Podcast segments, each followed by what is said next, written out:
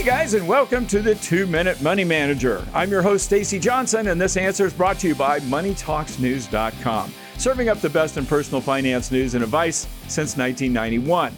Now, today's question comes to us from Jane. Here's what she says I've made a lot of money in stocks over the last several years, and now I'm afraid of losing it if the market drops. Should I sell? Okay, Jane, let's discuss. Now, me personally, while I'm never going to get out of the stock market completely, I have started taking some profits lately, taking some money off the table. Here are five reasons why. Number one, trees don't grow to the sky. In 2009, when the Dow was about 7,000, I bought a bunch of stocks, not because I'm a genius, but because having lived through several recessions, I've learned that the time to buy is when everyone's freaking out. And they were definitely freaking out in 2009. As I speak, the Dow's at 27,000, nearly four times higher than it was back in 2009. Now, I haven't quadrupled the money I put into stocks back then, but I have done well. Stocks today, though, are no longer cheap. The average stock price earnings ratio over the last 100 years, about 15, meaning stocks are typically priced at about 15 times their earnings per share. That ratio now, though, is 22.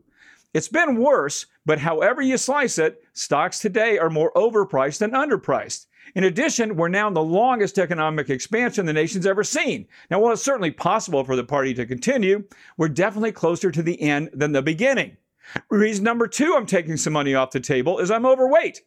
I actually could stand to lose a few pounds, but what I mean when I say overweight is a weighting of stocks in my overall investment mix. Because stocks have grown so much over the last decade, I now have a big percentage of my long term savings there. So, in other words, my mix is out of whack. Now's a good time for me and you to look at your investments and at least consider rebalancing so you don't have too much in stocks. Wait too long and the market might just do it for you. Number three, I'm not getting any younger. I preach a simple rule of thumb, guys. This is how I decide on the percentage of long term savings that belong in stocks. It should be the inverse of your age. In other words, if you're 40, you should have about 60% in stocks. If you're 63, like I am, you'd have 37% in stocks. Now, when I bought stocks back in 2009, my age suggested I should have 47% in stocks. Now that's lower, so I should adjust. Now, to be honest, I probably am not going to go to 37%. That's okay, it's just a rule of thumb. Still, I've made a lot over the last 10 years, and I don't want to give it all back during the next recession. Reason number four I'm selling voodoo economics. I'm no professor, but I know voodoo economics when I see it. Case in point, with the economy at nearly full employment and the stock market at record highs, the Federal Reserve is lowering interest rates. Historically, the Fed uses rate cuts to stimulate a weak economy, not goose a healthy one. When the good times roll, the Fed traditionally normalizes rates, meaning it raises them back to where they were, both to keep the economy from overheating and so they'll have ammunition to stimulate the economy by lowering rates when times get tough. At least that's the way it used to be. These days, we have a president who's taking credit for the best economy the world has ever known, while in the same breath berating the Fed for not lowering rates. That's weird. It doesn't make any sense, and it makes me uncomfortable. Bottom line, if the Fed is lowering rates because they see a potential recession ahead, that's scary. If they're lowering them when they shouldn't because of Trump, Trump's bullying, that's also scary. And the final reason, number five, trade wars aren't good or easy to win. You know, in March 20, of 2018, the president famously tweeted, trade wars are good and easy to win. False. By just about anyone's estimation, trade wars have a negative effect on the global economy. The president has also suggested multiple times that China is paying the tariffs imposed on $250 billion worth of Chinese imports, while America reaps the benefits. This is also false.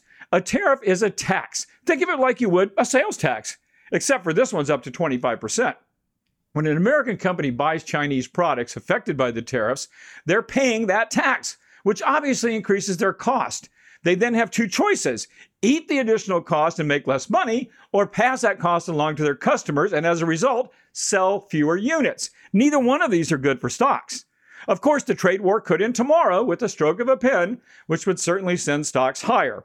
While that's a possibility, however, imagine for a moment you're China. You know your antagonist is up for election next year. Would you roll over now or drag your feet and wait to see if he gets replaced?